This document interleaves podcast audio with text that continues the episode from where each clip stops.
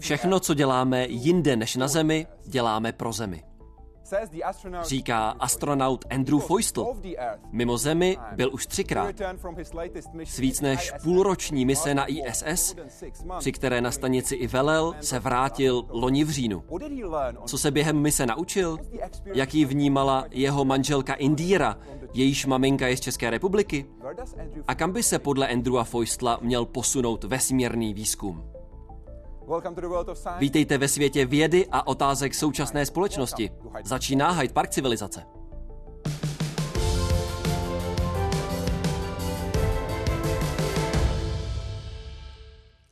Vítejte v České republice, jsme moc rádi, že jste přijeli. Dobrý večer. Dobrý večer. Dobrý večer, Dan. Jak se máte? Um, moc, moc hezky, děkuji. Um, děkujeme za pozvání. Um, je skvělé být Uh, zpět v České republice. The last time when we talked, když jsme spolu mluvili naposledy, Indíra byla tady se mnou ve studiu, ale ty jsi byl 400 kilometrů nad zemí, byl jsi na ISS, letěl si právě rychlostí 27 tisíc kilometrů v hodině. Jaké jsou plusy a mínusy, když jsi nahoře a když jsi tady dole? To by byla asi delší odpověď, než na kolik tady máme čas, ale ta pozitiva jsou to, že můžeme provádět ty vědecké pokusy. To je důvod, proč ve vesmíru vůbec jsme. To je ta práce, kterou tam děláme. Negativa je to, že jste daleko od rodiny a přátel a všech tady na zemi. Ale je to úžasný zážitek. Indy, jaká jsou plusy a mínusy, když je nahoře a když je zpátky tady dole? Tak pozitiva. Znamená to, že si neustále nekupuje náhradní díly na auta, takže ušetříme. Ale samozřejmě to hlavní pozitivum pro mě a i mé syny je sledovat, že Drew si plní svůj sen. Dělá něco, co ho neuvěřitelně baví, kromě toho, že ho baví opravovat auta. A nevýhody chybí nám samozřejmě, a zároveň musíme přežít uh, to přistávání a startování a jeho výstupy do vesmíru, ale je to vzrušo. V průběhu předcházejícího rozhovoru si myslím řekla, myslím, že si chce něco objednat z vesmíru, já to pošlu zpátky. Stalo se to? Já jsem nečekal, že se k tomu dostaneme tak strašně rychle, ale je pravda, že jsem si objednal jeden díl z vesmíru. Opravdu? Myslím, že jsem jediný člověk, možná v dějinách, který si objednal díl na auto z vesmíru. Nemůžu říct, odkud jsem si ho objednal, ale skutečně to bylo přes internet. A o pár dní později se to objevilo u dveří. Měla jsem to vrátit. A co jsi objednal? Starter pro jedno auto. Tak dobře, to je opravdu cool. Musel jsem zadat číslo kreditky a všechno. A pak jsem zmáčkl ten čudlík. Bylo by lepší, kdyby poslal třeba kitky nebo bombonieru. Možná příště. Ale tak. Tohle je, byla součást tvojí poslední mise. Co jsi se tam ale dozvěděl? Co bylo pro tebe nejcennější osobně? Na téhle misi bylo důležité to, především jakou vědu jsme tam dělali. Na tomhle letu jsme měli příležitost žít, pracovat ve vesmíru. A i když to, co jsme dělali během předchozích dvou misí, bylo také důležité pro ty konkrétní věci, které jsme tam dělali, astronauti na ISS mají důležité úkoly. A tyhle úkoly jsou provádět vědecký výzkum, který je důležitý pro lidi tady na planetě. Jak si citoval, to, co děláme mimo Zemi, děláme pro Zemi. Každý astronaut tam jede proto, aby odvedl svoji práci a když jsem byl velitel, tak jsem měl na starost bezpečnost posádky, bezpečnost plavidla, ale také zajistit, že uděláme to, co máme udělat. Dozvěděl jsem se hodně o sobě, o svých kolezích a musel jsem se vyrovnat s tou zodpovědností, ale nejdůležitější je to, že nás opravdu uspokojovalo to, že jsme maximálně naplnili parametry mise. Pojďme se soustředit na tu poslední misi. Pojďme jít krok za krokem. Začneme před startem. Co je nejzásadnější, co je důležité pro tebe v těch dnech před startem? Na co se soustředíš? Psychologie, fyzický trénink? Tohle všechno k tomu patří. To je součást přípravy na lety do vesmíru. Ale na téhle misi my jsme se opravdu zaměřili hlavně na to, co nás čeká. A taky jsme si potřebovali trochu odpočinout, protože ten výcvik, ten, tím jsme celým prošli, pak jsme prošli všemi testy, měli jsme nějaké poslední úkoly, museli jsme si sestavit seznam telefonních čísel, e-mailových adres, která chcete mít sebou ve vesmíru. nějaké další administrativní věci, zaplatit účty třeba, nebo zajistit, že něco je hotové předtím, než odletíte. Na tohle všechno si musíte vynahradit čas a taky je potřeba se trochu uvolnit, soustředit se na ten start. Ujistit se, že jste opravdu připravený, že jste si vyzkoušeli všechno, co potřebujete. Astronaut, který jde na misi, si může vybrat nějaké dva astronauty, kteří budou podporovat jeho rodinu. Vybral si z Daga Výloka a Viktora Glavra Aika. Proč tyhle dva? Je spousta astronautů, z kterých jsme si mohli vybírat, ale někteří třeba byli zrovna na výcviku nebo měli nějaké jiné plány. V jejich životě se děly různé věci. Dak je moc dobrý kamarád, my už se známe hrozně dlouho, ale je přítelem vlastně celé rodiny i našich synů. Pro ně to byla skvělá příležitost být s námi jako s rodinou. A Viktor Glover, ten je jeden z těch mladších astronautů a já jsem se s ním dobře seznámil za těch posledních pár let. Docela jsme spolu spolupracovali a mám ho rád. Je to hrozně příjemný člověk a myslím, že s rodinou mu to šlo také skvěle. Ta podpora před startem. Byl vybrán na ten druhý let SpaceX, je to tak? Přesně tak. Poletí s tou novou skupinou během příštího startu. Teď se ta loď staví, SpaceX eh, ji tam staví a na to se moc těším. Povede se mu skvěle. Určitě, nepochybuji o tom. My jsme všichni vycvičeni k tomu, abychom dělali co nejlepší. Jaké jsou jeho hlavní silné stránky? Silné stránky. Myslím, že jeho charakter. Je to hrozně příjemný člověk, je velmi kompetentní v tom, co dělá. Má výborné zkušenosti, protože je profesionální pilot, pardon, pilot je skvělý velitel. A co je taky důležité, je, že umí následovat vedení ostatních. To je taky důležité. Stejně tak důležité, jako umět vést ostatní. A v tom letu tedy on nebude velitelem, ale bude to pro něj skvělá příležitost získat zkušenosti s úplně novou raketou. Je to drahoušek. To je pravda. Přezdívá se mu Ike. Co to znamená? Já nevím. Znamená to vím všechno. A on by řekl to samé. Pojďme se koncentrovat na začátek mise, protože mise začala 21. března roku 2018. Byla to středa. And there you can see the engine starting to fire, ramping up. The second umbilical tower already separated. 80% and liftoff.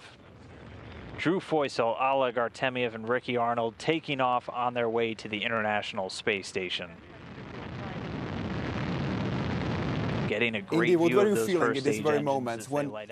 Indiro, co si cítila přesně v tomhle okamžiku, když tohle probíhalo? Já jsem zrovna říkala druhovi, vidíš, tohle mě nutí zažívat. Já si přesně pamatuju, že jsme tam byli v dodávce a během pár minut nám řekli, tak teď musíme rychle vyběhnout nahoru, vylézt nahoru na střechu. A potom to bylo jenom pár minut. Za chvilku jsem objímala oba dva syny. A no, No a Drew začal startovat spolu se svými kolegy, s Rickym a Olegem. A mám pocit, že v ten moment se vám úplně zastaví čas. Já si nejsem vůbec jistá, jestli v ten moment dýchám. A potom uh, najednou vás zaplaví emoce, všechno se vám to najednou vyplaví a jako by svět skončil. Co jsi cítil ty? Soustředil jsem se. Koncentrace, protože na tohle jsme se připravovali víc než dva roky, na tuhle misi. A sedět tam v tom Sojuzu, když se odpočítává k nule, myslíš na spoustu věcí. Spoustu věcí se ti honí hlavou, říkáš si, jestli seš na to opravdu připravený. A co je na Sojuzu úžasné, je, že ten let je hrozně hladký a to zrychlení je strašně rychlé. Je to úplně jiné, než když se startuje s raketoplánem. A bylo to vlastně docela příjemné. A i Oleg a Ricky, všichni jsme byli nadšení. Ale opravdu se plně soustředíš na ty informace, na to, co je na obrazovkách a držíš si palce. Očekáváš nejhorší, ale doufáš v nejlepší. A takhle se cítila druhá maminka. My stomach was fluttering, my heart was beating very fast, and it was a mixture of uh, joy, exhilaration, and all of a sudden fear that that was he was in that little that little metal ball uh, going up into the sky. So it was a mixture of feelings, and I did cry. What was the first thing you told her when you had the Co jsi jí řekl jako první, když jsi měl příležitost s ISS? Asi něco jako, já jsem tady ve vesmíru, vznáším se tady. Myslím, že to tak zní jako on. Není to moc. Dozvěděli jsme se, že jsi ve vesmíru díky úžasného, myslím můžu říct, z naší perspektivy, skvělému indikátoru stavu beztíže. Zatímco jsi byl v Sojuzu. Byl to totiž krtek. Tady vidíme okamžik, kdy Drew a jeho kolegové se dostali na orbitu a přesně tady vidíme krtka, jak začíná se vznášet. Bylo to tajemství, že bereš krtka sebou. To je Proč? pravda. Bylo to překvapení pro, pro Čechy. My jsme předtím už brali různé věci do vesmíru a krtek letěl v roce 2011. Tomuhle říkám krtečkův syn, protože je o hodně menší než ten první krtek. Na tenhle let jsme si každý mohli vzít nějaký malý talisman, který by nám ukázal nulovou gravitaci. Tady ho vidíte v jeho plastovém skafandru. Proč je v tom skafandru? Takhle se vrátil. Byl celý zabalený ve svém plastovém pytlíku, protože je důležité všechno zabalit, aby to při cestě domů bylo ochráněné. Letěl se mnou v Sojuzu, byl ve vesmíru 117 dní, pardon, 197 dní. A říkal jsem si, že bude, že bude hezké, když se tam proletí a když bude oficiální součástí posádky, stejně jako ty ostatní talismany. Byla to zábava. On opravdu byl součástí prvního vesmírného rozhovoru v historii České republiky a jeho role byla nečekaná. To je pravda. I would just say, Daniel, I'm sorry. I'm looking for Kurtek. I don't know where he flew off to, and somehow I let go of him, and uh, now he's gone. So if anybody sees Kurtek floating, please let me know if you see him. Where did he go? Kam šel? Byl za přechodovou komorou japonskou. Ono není zas tak neobvyklé ve vesmíru něco ztratit. Ostatně, jak jsi viděl v tom obrázku, na něco se díváš a s něčím pracuješ, na chvilku otočíš hlavu a v té chvilce to někam zmizí a někam si to odpluje. To je ten okamžik, to je ten okamžik, kdy Krtek mizí. Ano, prostě si pomalu odplul, já jsem se na něj nekoukal protože věci ve vesmíru se pohybují podle toho, kde proudí vzduch. Takže to vidíte, že buď jsem ho nějak odstrčil, anebo to byl tok vzduchu na stranici, ale nakonec jsem ho naštěstí našel.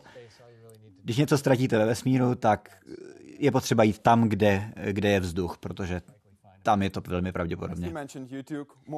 Jak jsi říkal, vzal jsi z toho víc, taky tenhle obrázek, který nakreslil Petr Ginz, Český chlapec, který byl zavražděn v Auschwitzu v průběhu druhé světové války. Tady vidíme ten obrázek na obrazovce. Proč tenhle obrázek byl pro tebe osobně důležitý? A proč je důležitý pro lidstvo? Těch důvodů je několik. Tohle byla ta oficiální věc, o které jsme mluvili předem, že ji vezmeme sebou do vesmíru. Tu kresbu nám dali v Yad Vashem v Izraeli ten, s tím nápadem přišla doktorka Sally Miller ze Spojených států, z Houstonu. To bylo v době, kdy jsme tam šli navštívit České centrum v Houstonu, v Texasu. Tenhle obrázek je výjimečný v tom, že právě tenhle obrázek, respektive jeho kopie, byla předmětem, který si vzal do vesmíru Ilan Ramon na raketoplánu Columbus pardon, Kolumbia. A chtěl ho vzít do vesmíru a vrátit zpátky na Zem, aby Petr Gins svým způsobem naplnil svoji misi a zažil vesmír. To vidíte na těch kresbách a na mnoha dalších, že on byl docela velký vizionář. Pro nás to byla příležitost jednak dát tomu příběhu nějaké zakončení a také vlastně vzpomenout na tragédii, na dvojí tragédii, na tragédii Terezína a Osvětimi a koncentračních táborů po celém světě, které v té době byly v Evropě. A byla to příležitost dokončit tuhle misi za Ilana a jsme rádi, že se obrázek vrátil. Bohužel Ilanova žena nedávno zemřela, takže jsme nemohli ten obrázek vrátit jí, abychom tu misi dokončili takhle, ale věděla o tom, věděla, že jsme se vrátili, věděla o tom příběhu. a ona byla klíčovou součástí a spolupracovala s Jadvašem, abychom mohli tenhle obrázek vzít sebou. A zase ho vrátíme, nejen do Terezína, ale i do Jadvašem, do Izraele. Já bych k tomu jenom ještě chtěla dodat, že pro mě to také eh, představuje naději Petra pro budoucnost. Já v tom obrázku vidím vítězství dobra nad zlem. Má to velkou symbolickou hodnotu a i to, že jsme tedy takhle dokončili tu misi, to je pro mě velmi symbolické a znázorně, že tady je naděje. A také je to něco, co nám připomíná, abychom nikdy nezapomněli na zlo. Přesně tak. Ano. Pojďme se koncentrovat na vědu. Drew říkal si, že věda je zcela zásadní, když mluvíme o ISS. Tvůj tým tam vykonal více než 350 vědeckých experimentů. Můžeš zmínit alespoň některé, které z tvojí perspektivy byly nejdůležitější? Byla jich spousta, jak jsi řekl, víc než 350. A můžu vám říct, že ta vědecká práce na ISS se dělí do šesti základních kategorií. Možná mi pomoz, ale je to biotechnologie, komunikace, což je taky trochu věda, je to kategorie věda, vědy, technologie, vývoj technologií, výzkum lidí, fyzika a zkoumání země. To jsou ty obory, které se snažíme nějak zlepšit a nebo nabídnout příležitost pro nové experimenty. Jedna z věcí, o které mluvíme hodně, kterou jsme dělali během naší mise, je sekvenování RNA, protože předtím se provádělo, myslím, sekvenování DNA a tohle bylo poprvé, kdy se ve vesmíru probíhalo, dělalo i sekvenování RNA. A to na takovém malém přístroji, velký asi jako harmonika, tedy foukací harmonika, a my jsme do něj dávali vzorky a byly tam nějaké směsi, protože nám samozřejmě výzkumníci řekli, co máme přesně dělat, dali jsme to do toho přístroje a museli jsme to nechat chvíli být, myslím 24-48 hodin. A během té doby tenhle malý přístroj dokázal proskoumat ty sekvence RNA a identifikovat, co to je. To byl velmi zajímavý výzkumný projekt. Další byl něco, co se jmenuje NGX, to byl výzkum rakoviny. A ten zkoumal buňky a stavěl modely takových buněk. To jsou buňky, které jsou ve vašem vaskulárním systému a souvisejí s vznikem a léčbou rakoviny. A prostředí vesmíru, nulová gravitace, respektive mikrogravitace, umožňuje vytvořit lepší modely těchto buněk a navrhnout léčiva, která jsou pak lépe zacílená na tyhle konkrétní buňky. Takže tohle byly z těch nejdůležitějších věcí, co jsme dělali. Také jsme měli nějaký, nějaké experimenty s vegetací, pěstovali jsme salát, pěstovali jsme trávu, nějaké květiny, nějaký plevel, ale to všechno je taky důležité, abychom věděli, jak může fungovat zemědělství ve vesmíru, jak lépe vyrábět něco co by mohli pak lidé jíst. Asi ty květiny z ISS bys ocenila. jo, jo, vy jste tam pěstovali kytky. Ale nevzal se mi. E taky jste tam eh, pracovali na EV, taky jsi byl tedy devětkrát eh, v kosmu. Byl jsi smutný, že to nevyšlo desetkrát? Já ne. Nebudu lhát, bylo by to hezké. A vím, že týmy tady v Houstonu udělali všechno pro to, aby se to mohlo stát.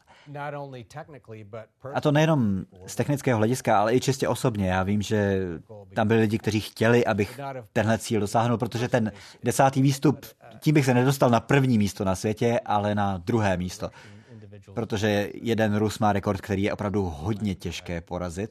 Tam by mi ještě pořád chybělo nějakých asi 16 hodin. Aktuálně máš 61 hodin 48 minut? Ano. Opravdu ano, jsi na třetím místě. Uh, ale desátý výstup by byl hezký, ale byly tam technické obtíže, nešlo to. Bylo to vina počasí, ne? Počasí taky, pak tam byly nějaké problémy s technikou, ale ono to vlastně není důležité protože v budoucnu, jak budou lety do vesmíru stále častější a astronauti budou mít více zkušeností, tak určitě někdo překoná tohle číslo tak jako tak. Takže možná bych ten rekord měl nějakou krátkou dobu, ale to je vlastně jedno. Já jsem rád, že jsem se mohl vůbec dostat ven. Ale nebylo to vždycky jen o práci. Pojďme se na to podívat. Když jsi slavil narozeniny, když jsi dostal čestný titul a když jsi sledoval film o vesmíru. První muž. Ježíš mane. Já si nepamatuju, jaký dárek jsem k těm narozeninám dostal, ale... Pojďme to tady přeskočit. Tak třeba tady kravata. A ta kravata asi, ano. Ale jeden z nejlepších dárků, já nevím, jestli tady ten obrázek máme, jedna z nejlepších věcí bylo, že ta, to tričko bylo překvapení. To byl dárek od Olega Artěměva, Artěměva velitele Sojuzu. Ty nechala vyrobit jeho žena, byla jich, bylo jich jenom pár a to bylo hrozně příjemné, že je tam máme a vidíme tam obličeje naš, naší rodiny a měli jsme tam dort a měli jsme tam ty čepičky a byla to velká zábava. Ten, dokonce jsme si udělali takovou dortovou, dortovou bitvu. Obvykle sebou berete věci, které drží pohromadě, ale ten dort byl zabalený tak, že trošičku vyschnul, takže když jsme otevřeli to balení, tak ten dort se nám dostal úplně všude. Každý si otevřel svoje balení dortu najednou, takže jsme měli takový mrak dortu. Bylo to trochu jako sníh, ale byl to dort a byl to všude. Takže jsme museli vzít tu, tu nutelu a ten krém a nějak to všechno splácat dohromady. to hrozně. Bylo to hrozné, ale byla to zábava. Kolik lidí získalo čestný doktorát na ISS? Moc ne, myslím, že hrstka tři nebo čtyři. Ty to, víš to číslo? Já, já nevím, přiznám se, že nevím. Já myslím, že tři nebo čtyři. Nejenom, že jsi tam sledoval tedy ten film první muži ve vesmíru, taky jsi tam ale sportoval. Pojďme se podívat na vůbec první tenisový zápas na ISS. Věc, která se nikdy předtím nestala. Indy, ty jsi skvělá tenistka. Co si myslíš o stylu, kterým hraje v nulové gravitaci Andrew? Myslím, že by to ještě chtělo trochu tréninku, ale vypadá to, že si vytvořili svá vlastní pravidla. No ne, dobře, není to úplně tenis. Ono to úplně nefunguje jako normální tenis. Ale tak vidíte tady čtyřhru, hráli jste i dvouhru? Zkoušeli jsme i dvouhru, ale vidíš, že člověk ten míček může trefit odkudkoliv a je dost těžké udržet správný směr. Ale vy jste vyhráli. Tuhle, tuhle hru jsme prohráli. Opravdu, ve videu si říkali, že jste vyhráli. Ale no něco jsem říct musel. Jed, jednou jsme vyhráli. Jednou jsme vyhráli. Pochopitelně jsi taky užíval tenhle výhled. To říkají všichni astronauti, je to úžasné podívat se z okna ven, ale taky si fotil. Rychlá otázka. Kolik si vyfotil závodních okruhů? To bych musel teď spočítat, ale myslím, že 45, 48. Tohle je odpověď, 53. Ty tady 53. máš všechny, to jsou fakt všechny. Já jsem je nikdy neviděl takhle pohromadě. A jak vidíte, to je dobré. těch obrázků je víc, je to 56 fotek. Proč? Protože tyhle tři, tyhle tři jsou jediné, to jsou tenisové, jsou tenisové. US Open, Roland Garros a Wimbledon. Tady vidíte, co ho zajímá víc. Ale vyfotil jsem to. 53 versus 3. No, jo, no. To byly, to se tam hrál ten šampionát, takže jsem to měl vyfotit. Ano, to jsou ty Grand Slamy. Grand Slamy to byly, dobře. 53, opravdu? A tohle bylo těžší, než si myslíš. Ten první obrázek, co jsem vyfotil, byl tamhle ten, ten čtvrtý zleva. To je Melbourne v Austrálii. Aha. A tenhle obrázek, to jsem vyfotil asi tři dny potom, co jsme přiletěli na ISS. To byla první neděle na orbitě. S chodou okolností jsme zrovna byli nad Melbourne, byl slunečný den. Bylo tak asi dvě odpoledne melbourneského času a já jsem se podíval dolů tím foťákem a fotil jsem to asi dvě minuty od začátku toho závodu. A říkal jsem si, tohle je sranda, tohle vůbec nebude žádný problém, ale bylo to hodně těžké. Nám se líbí hlavně tahle fotka, to je Brno. To je Brno. To je jedna z mých oblíbených fotek. To je moc pěkné. Je nádherná. Byl jsi tam někdy na závody? Ano, byl. Jednou. Jednou, ale chci se tam podívat znova. Uvidíme, jestli to vyjde. Určitě to můžete nějak spojit s tenisovým turnajem. No, možná. Když mluvíme o rodinných preferencích, tak samozřejmě nejenom vy, ale všichni spolu rádi mluvíte. Pojďme se podívat na to, co se dělo když Drew byl 400 kilometrů nad naším povrchem. Tohle je rodinný rozhovor. Uh, ano, tohle je naše rodinná videokonference, vždycky jsme ji měli jednou týdně. Já mám tuhle fotku strašně ráda, protože tam jsou čtyři moji nejoblíbenější muži. Přesně to myslí. Přesně ano. to myslí. Ano, to bylo, to byl taký bonus. What are the possibilities for you as a family to talk? Jaké jsou možnosti pro vás jako rodina si promluvit? Tahle videokonference se koná jednou týdně. Můžete si volat, když chcete? Každý den, myslím. Ano, Drew byl úžasný, vždycky volal každý den, někdy dokonce víckrát denně, ale vždycky mohl jenom on volat nám, ne my jemu. Taky jsme si e-mailovali. Takže e-maily, uh, telefonáty a potom tyhle ty super um, videokonference. A vždycky jsme přibrali i kluky. Myslím, že to bylo hrozně fajn říct si, jak to komu jde, protože možná, že když on byl ve vesmíru, tak jsme jako rodina lépe komunikovali. Možná by se tam měl vrátit. Když jsi byl tam nahoře, to je možná lepší formulace, jak už jsme říkali, tak jsi byl taky velitelem. Jaký je rozdíl mezi tím, když jsi, řekněme, členem týmu a když jsi velitelem? Um,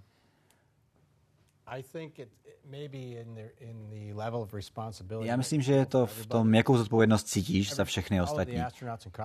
Všichni astronauti a kosmonauti jsou profesionálové a každý z nich by mohl být velitelem. Je trochu náročnější podřídit se velení někoho jiného a já jsem vděčný své posádce za to, že byli v tom opravdu skvělí. Že mě poslouchali, že mi dovolili být jejich velitel. Já jsem to samozřejmě nedělal sám.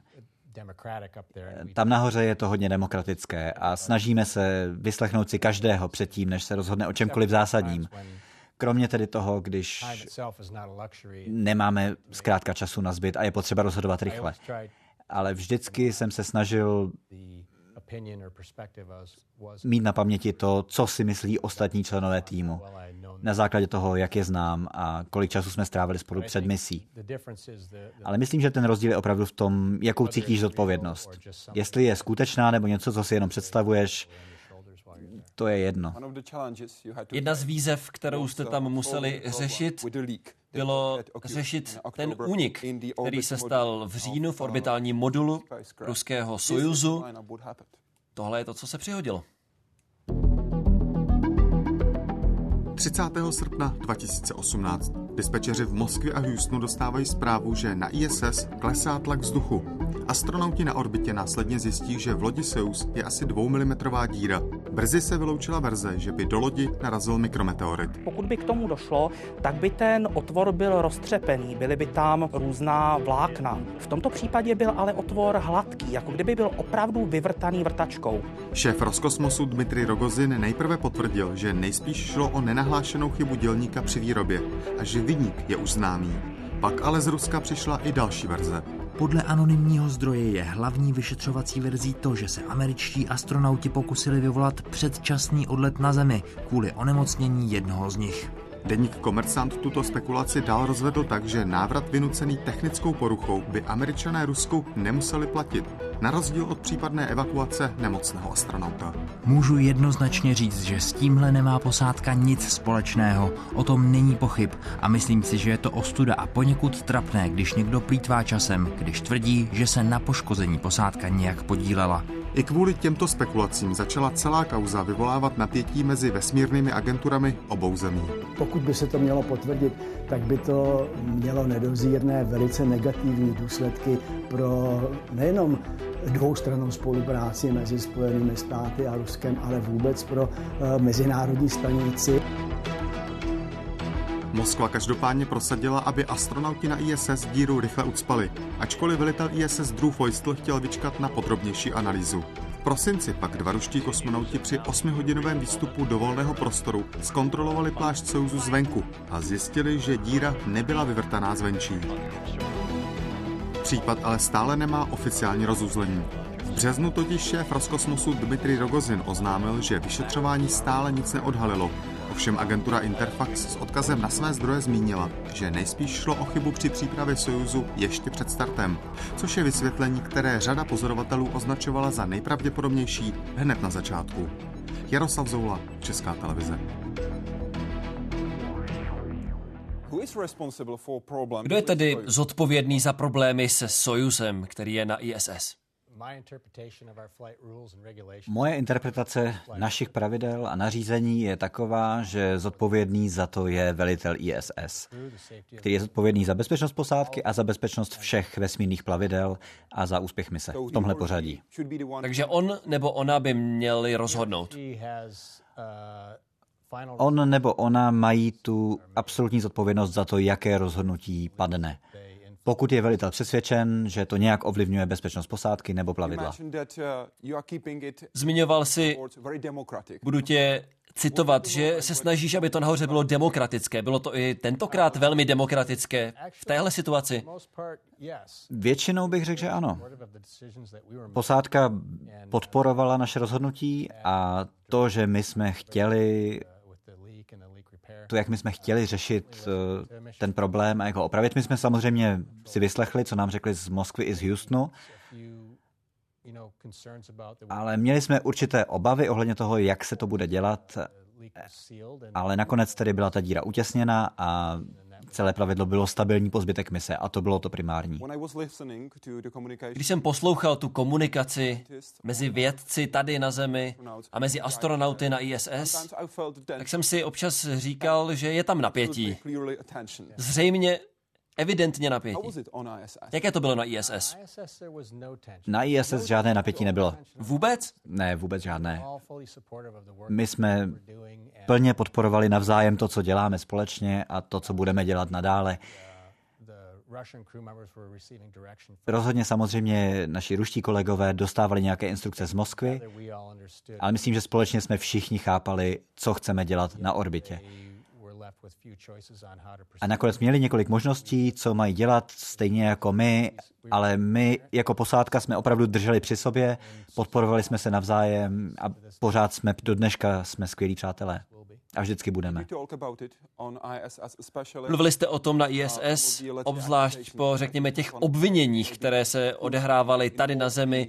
Posádka se toho mohla účastnit. Slyšeli jsme, co si říkal pro ABC, že je to směšné, že něco takového se nemohlo stát. Mluvili jste o tom na ISS? Samozřejmě. Jasně, že to na nás mělo nějaký vliv. Ale ve vesmíru obecně, protože my pořád dostáváme nějaké nové zprávy každý den, my víme, co se děje, o čem se mluví tady na Zemi. A jako posádka ve vesmíru většinou nemůžeme do toho nějak promluvit, nějak to komentovat, nějak to ovlivnit. Um, Bylo to trochu náročné období, uvědomovali jsme si, co se děje. Ale když jste ve vesmíru a jste tam izolovaní od všeho, co jako člověk normálně máme tady na Zemi, tak i úplné maličkosti můžou mít velký dopad na posádku, protože posádka je odříznutá od sedmi miliard ostatních lidí. Jsi opravdu ve velmi specifickém prostředí, na velmi specifickém místě. Jaká je role velitele? Funguješ tam jako někdo, jako mediátor, kdo řídí, řekněme tu, řekněme tu roli zprostředkovatele. U nás je to jasné. My tady máme člověka, který je editorem, řekněme, ten řekne, řekni mi, co ty si myslíš, co já si myslím, a potom nějakým způsobem řekneme, tohle je naše rozhodnutí, všechno jsme si řekli a můžeme začít od znova. Něco takového se stalo na ISS? V zásadě ano. Ale ta posádka opravdu mě podporovala a vzali to, že já jsem velitel a akceptovali moje rozhodnutí že budeme komunikovat se zemí tak, jak jsem určil já. Fungovalo to dobře, tak, jak jsme očekávali, že to bude fungovat a tak, jak to mělo fungovat. Protože takhle to má fungovat pro posádku. Já jsem velitel a moje primární zodpovědnost je bezpečnost posádky a pak bezpečnost plavidla. To zajímalo mě. A tohle byly ty důvody, proč jsem se rozhodl tak, jak jsem se rozhodl. Bylo ti líto Když si četl, co se tady na Zemi říkalo? Ne, ono je to pochopitelné. Nikdo nikdy nemá všechny informace. Ne ve vesmíru, ani na Zemi. Ta situace se do dneška prošetřuje, my opravdu nemůžeme o tom příliš mluvit, já nevím, jaké ty výsledky budou. Já pouze znám svoji posádku a vím, co jsme zažívali na oběžné dráze. V průběhu páteční tiskové konference na České akademii věd si řekl, že ISS by mělo být takovým modelem pro politiku a lidstvo. To, jak jste vyřešili tuhle situaci, mělo by to být příklad pro politiky na planetě Zemi? Určitě. Já myslím, že to klíčové tady je Uvědomit si, jaká je tam hierarchie. Tady je několik věcí najednou. Já... Takhle. Hierarchie na ISS je celkem jasně daná a posádka to dodržuje. Ale také je tu koncept toho, že je to opravdu mezinárodní vesmírná stanice založená na mezinárodní spolupráci proto aby tahle laboratoř, to zařízení, letělo ve vesmíru. O tomhle modelu se tady bavíme. Mezinárodní spolupráce přes mnoho, mnoho let, kdy trvalo vytvoření téhle struktury a díky které může fungovat tak efektivně, jak funguje. A jsou tam vstupy od mnoha různých zemí z celé planety. To je, myslím, klíč k tomu modelu, o kterém mluvíme.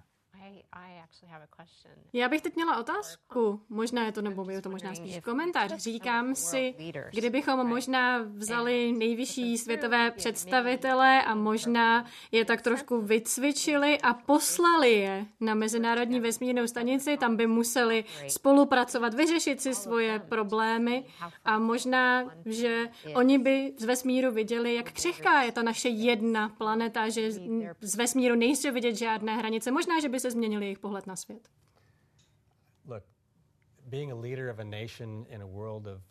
Být v čele nějaké země znamená, že máš příležitosti a musíš rozhodovat o spoustě věcí a rozhodně to není jednoduchá práce.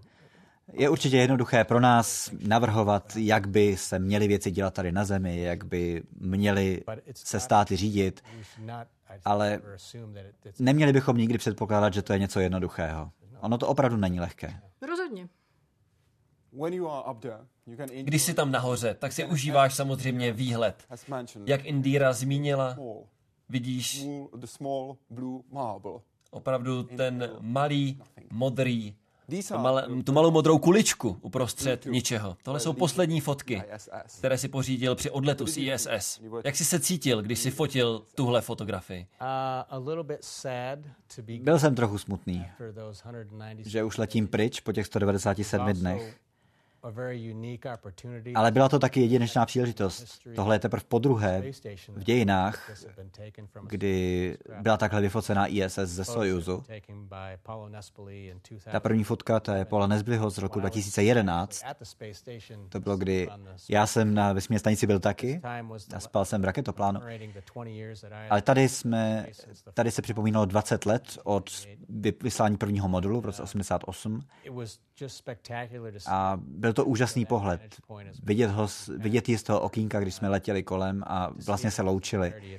Vidět celou tu stanici, je to úžasné. Je to opravdu, člověk se musí sklonit před tím umem, před tou týmovou prací, která zatím stojí a tím odhodláním, aby se něco takového stalo. Je to opravdu neuvěřitelné. A potom 7.44. 4. října 2018 Drew Foysel přistál. Takhle vypadají ty poslední fáze tvého návratu Jaké to bylo? Sojozu, jaké je to přistání? Tohle, co jste právě viděli, to nebyla moc velká zábava. To se mi vůbec nelíbilo. No, že? To je tak mírně řečeno. Samozřejmě řečeno? je fajn být doma, ale to přistání je docela drsné. Je to docela šok, když narazíte do země. Není to jako v raketoplánu. Ne, to vůbec není jako to hladké přistání raketoplánu nebo letadla. Je to mnohem náhlejší, nevíte, kdy přesně to přijde. A Nebylo to moc příjemné se z toho vysoukat ven. Bylo skvělé být doma, ale nemůžu říct, že by to přistání bylo nějak moc příjemné. Oleg Artěmiev odvedl skvělou práci, ten se hned pohyboval a snažil se hned rozchodit. Já a Ricky nám to zdaleka tolik nešlo. Ale Ricky se usmíval. Já jsem se asi šklebil nejvíc po tom přestání, ale měl jsem, měl jsem k tomu důvod. Mluvil si o tom, že jsi zkoušel chodit. Pojďme se podívat na video, které si poslal na svůj Twitterový účet s tímhle komentářem. Takhle jsem 5. října vypadal, poté co jsem se vrátil po 197 dnech na ISS. Nevypadá to dobře. Tohle si myslím, že by měl vidět úplně každý. Možná, že si lidé říkají, že když astronaut přistane, tak... Nebo já nevím, co si myslíte, jak to vypadá, když ano, přistane astronaut? Každý se ptá, jaké to je, když se vrátíš zpátky na Zem. Je to takovéhle. Ano, je to jako, kdyby si právě slezl z kolotoče po 197 dnech. Říkám si, že spousta lidí asi vůbec neví, že astronaut musí projít spoustou testů. Myslí si možná, že člověk přijede domů, dá si své oblíbené oblíbené jídlo, popovídá se s kamarády a rodinou. Ne, ne, ne, jsou to pokusní králíci. Jak rychle jsi se vrátil zpátky do formy, protože jsi nepoužíval žádné léky, nebral si léky, samozřejmě byl si prohlédnutý lékaři, to je jasné, ale jak dlouho ti to trvalo, než jsi se vrátil zpátky do formy? Chodit jsem dokázal asi čtyři hodiny po přestání chodit bez pomoci. A pak myslím, že mi to trvalo pár dní, možná týden, než jsem měl pocit, že už chodím zase normálně. Každý den jsem se cítil o něco málo silnější, ale stejně to cítíš, tu slabost. Ta koordinace tam vůbec není. My jsme měli tam takový překážkový běh v tom rehabilitačním středisku a to nebylo úplně příjemné. Moc mi to nešlo, ale po pár týdnech už se cítíš docela dobře. No, po pár týdnech si řídil Ostina. Ano, jak já to přesně říkám, co všechno s ním ano, musím zažít. Tři dny po přistání už jsem byl v závodním autě na jedné té závodní dráze, kterou jsem fotil v Ostinu. Jak rychle jsi jel? Asi 125 mil za hodinu.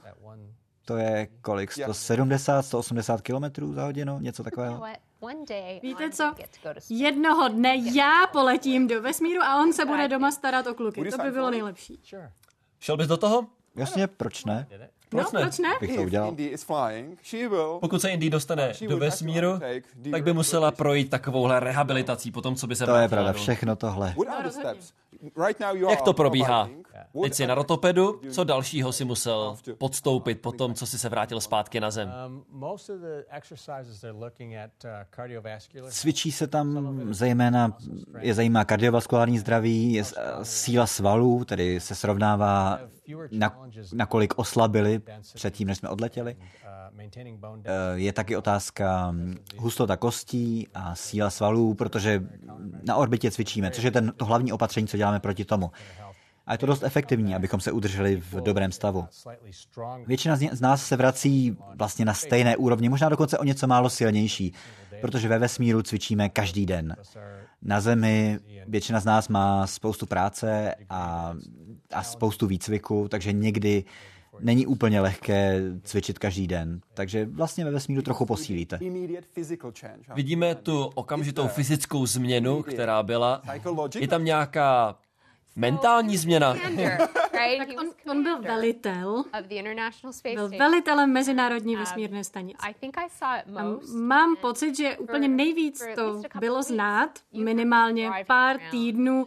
Um, on nemůže řídit, takže já jsem všude řídila, všude jsem ho vozila a myslím, že poprvé, když jsem řídila, on seděl vedle mě jako spolujezdec a on mi neustále dával instrukce. Udělej tohle, nedělej tohle. On skutečně neustále kibicoval a já jsem najednou zastavila, podívala jsem se na něj a říkám, hele, teď už nejsiš velitel, já řídím už dost dlouho, takže v ten moment možná mu to trošku došlo a řekl si, a jasně, musím přestat být velitelem. Ale je to pravda, je to 197 dní, kdy máš pocit, že musíš řídit všechno, co se kolem tebe děje, protože ta práce, kterou děláme, potřebuje nějakou míru péče. Každý je zodpovědný za všecko, co dělá a musí to mít pořád pod kontrolou, aby to dělal dobře.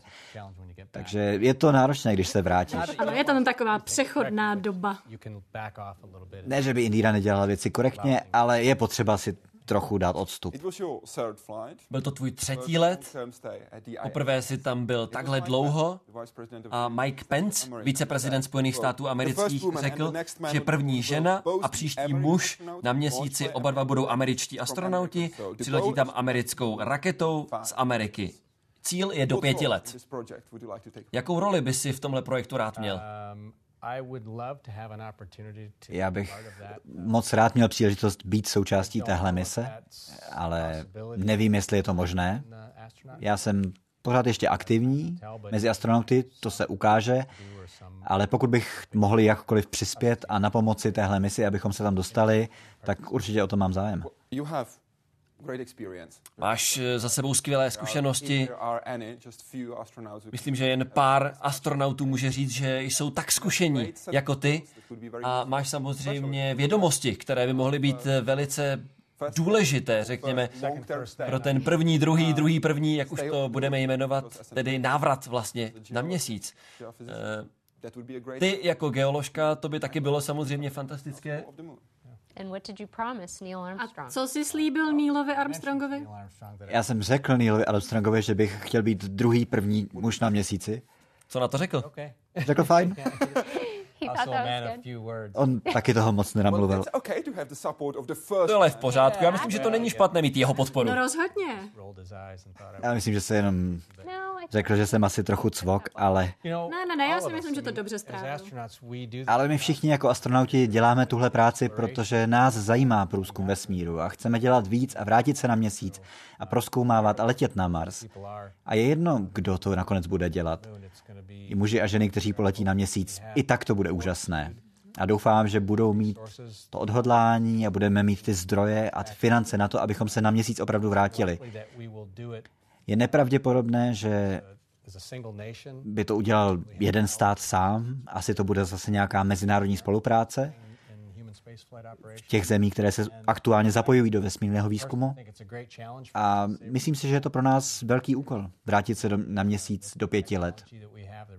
Dnes máme technologie a zdroje, a pokud budeme mít to odhodlání, tak to dokážeme. Do pěti let? Poprvé to trvalo sedm let a to bylo úplně od nuly. Takže pět let, vzhledem k tomu, kolik zkušeností máme a jaké rakety máme a jaké společnosti jsou do toho zapojené, pokud budeme mít dobrý plán a zdroje, bude to vyžadovat velké peníze a velký závazek ze strany zejména vlád, protože soukromé společnosti teď eh, asi na to úplně peníze nemají, ale pokud se to všechno sejde, dokážete cokoliv. Úplně cokoliv. Je potřeba se na to zaměřit a začít na tom pracovat. Proč je lepší mít stanici na povrchu měsíce, než mít stanici, která by obíhala měsíc? Uh, Já myslím, že obojí má svoje výhody. A taky si nemyslím, že víme, co všechno jsou ty výhody toho být na vesmíru, protože jsme ještě na tom měsíci tolik času nestrávili. Je spousta teorií o tom, jaké by tam se mohly objevovat příležitosti, ale Myslím, že je potřeba to začít proskoumávat. A dokud nezačneme to proskoumávat, tak vlastně nevíme, co všecko jsou ty výhody. Protože průzkum vesmíru se dá vnímat trochu víc ze široka, kdy si člověk uvědomí, že jako lidé musíme mít nějaké možnosti, příležitosti k životu i jinde než na Zemi.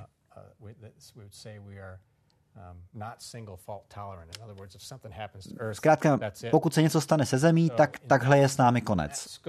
A z tohle pohledu je docela rozumné tvrdit, že je potřeba se naučit žít i mimo tuhle planetu. Nějakým způsobem. Ale pak jsou tu i další důvody, velmi realistické důvody, proč být mimo planetu. A to, že se tam dozvíme něco, co pak prospěje lidem na Zemi. Nevíme, co to ještě bude. Ale určitě na měsíci jsou nějaké zdroje, třeba výroby energie, nebo to, že nám to dá přístup do dalších míst ve smíru. Třeba bychom mohli něco těžit, nějaké prvky, které na Zemi tolik zastoupené nejsou. To všechno jsou možnosti, které by se mohly na vesmíru, pardon, na měsíci najít. Ale to všechno závisí na tom, jestli proto najdeme nějaký obchodní model, dokážeme to zaplatit. V posledním rozhovoru v tomhle studiu Indiro, ty si popisovala ten okamžik, kdy za tebou Drew přišel a řekl, já myslím, že se přihlásím. Vždyť NASA je nedaleko a ty si řekla, že bylo ti jasné okamžitě, že uspěje. A teď říká, já bych klidně chtěl chodit po měsíci. Jak se cítíš? Cítíš se stejně jako tenkrát, když říkal, že bych chtěl být astronautem? No, dobře, tak už třikrát odstartoval, třikrát přistál, tři, devětkrát výstup do volného prostoru. Má sobecká část by možná řekla, tady si v bezpečí, vrátil se s nazem, možná, že bychom teď mohli dělat něco trochu jiného. Ale když se člověk říká, kdo by tam měl letět, kdybych já tam měla letět, určitě bych chtěla, aby on letěl se mnou. Je to fyzik, on ví, jaké vzorky by se tam měly odebírat, co je tam potřeba. On má všechny ty technické dovednosti, je to schopný velitel, zároveň dokáže být i pod tlakem velice klidný, klidně se rozhodovat, takže je ideálním kandidátem.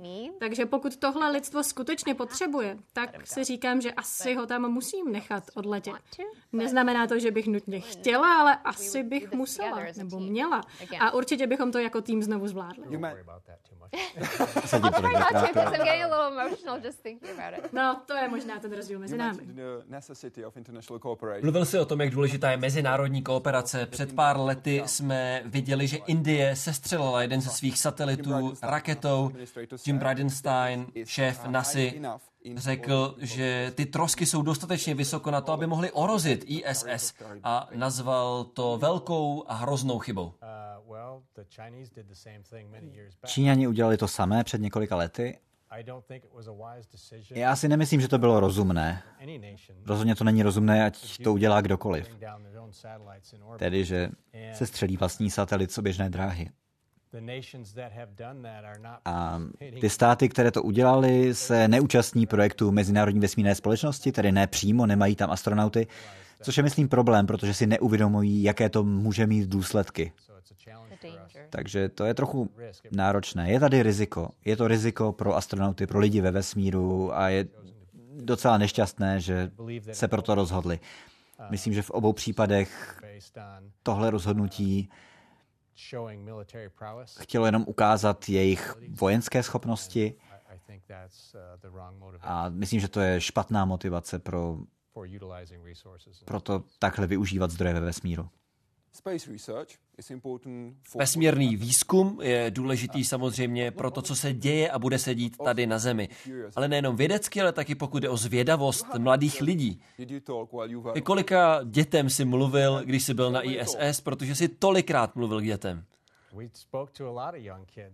To bylo opravdu hodně dětí, to je pravda.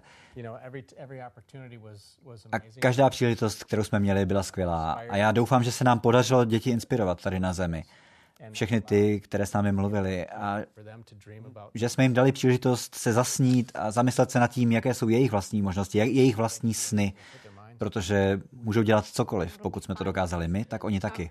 A určitě by bylo zajímavé uh, znovu se tam vrátit, všude tam, kde jsme přednášeli. a mluvili jsme k dětem různého věku. A mluvíte s nimi nejen o jejich budoucnosti, ale zároveň mluvíte i s dospělými. A nikdy není pozdě. Eh, jít za svými sny a podniknout něco, co eh, vás baví a co chcete udělat. A cítíš tu odpověď, že lidé opravdu reagují, tak jako že je dokážeš přitáhnout k vědě, že je nabudíš? Já doufám. Ale osobně mi řekli děti, protože já jsem astronaut 18 let, co je dost na to, aby některé ty děti, se kterými jsem se setkal, když byly malé, už vyrostly a začaly chodit do školy. A několik lidí mi řeklo osobně, že to, co jsem řekl, nebo to, co jsem udělal, když jsem začal svoji kariéru astronauta, že to pro ně bylo inspirací a že se rozhodli pro něco ve svém životě. A to je hrozně cené si uvědomit. Že opravdu to, co děláme, je důležité, že to pro lidi něco znamená. A teď s tím přijíždíte tady do České republiky. Ano, jsme tady a jsme hrozně rádi a strašně se na všechny těšíme a doufáme, že všichni přijdou na naše přednášky. Děkujeme za to, že jste tu dnes s námi byli. Bylo nám ctí. Díky, Dané. Dané, já pro tebe něco mám. Jestli ještě máme trochu času. Dobře. Tohle je pro tebe. Tohle je doklopy, really? připínáček NASA, ten byl ve vesmíru 197 dní a je Opravdu? pro tebe. tak to moc děkuju. Děkuju, Drew. Nemáš zač. Díky moc. Hezký večer i vám. Oh,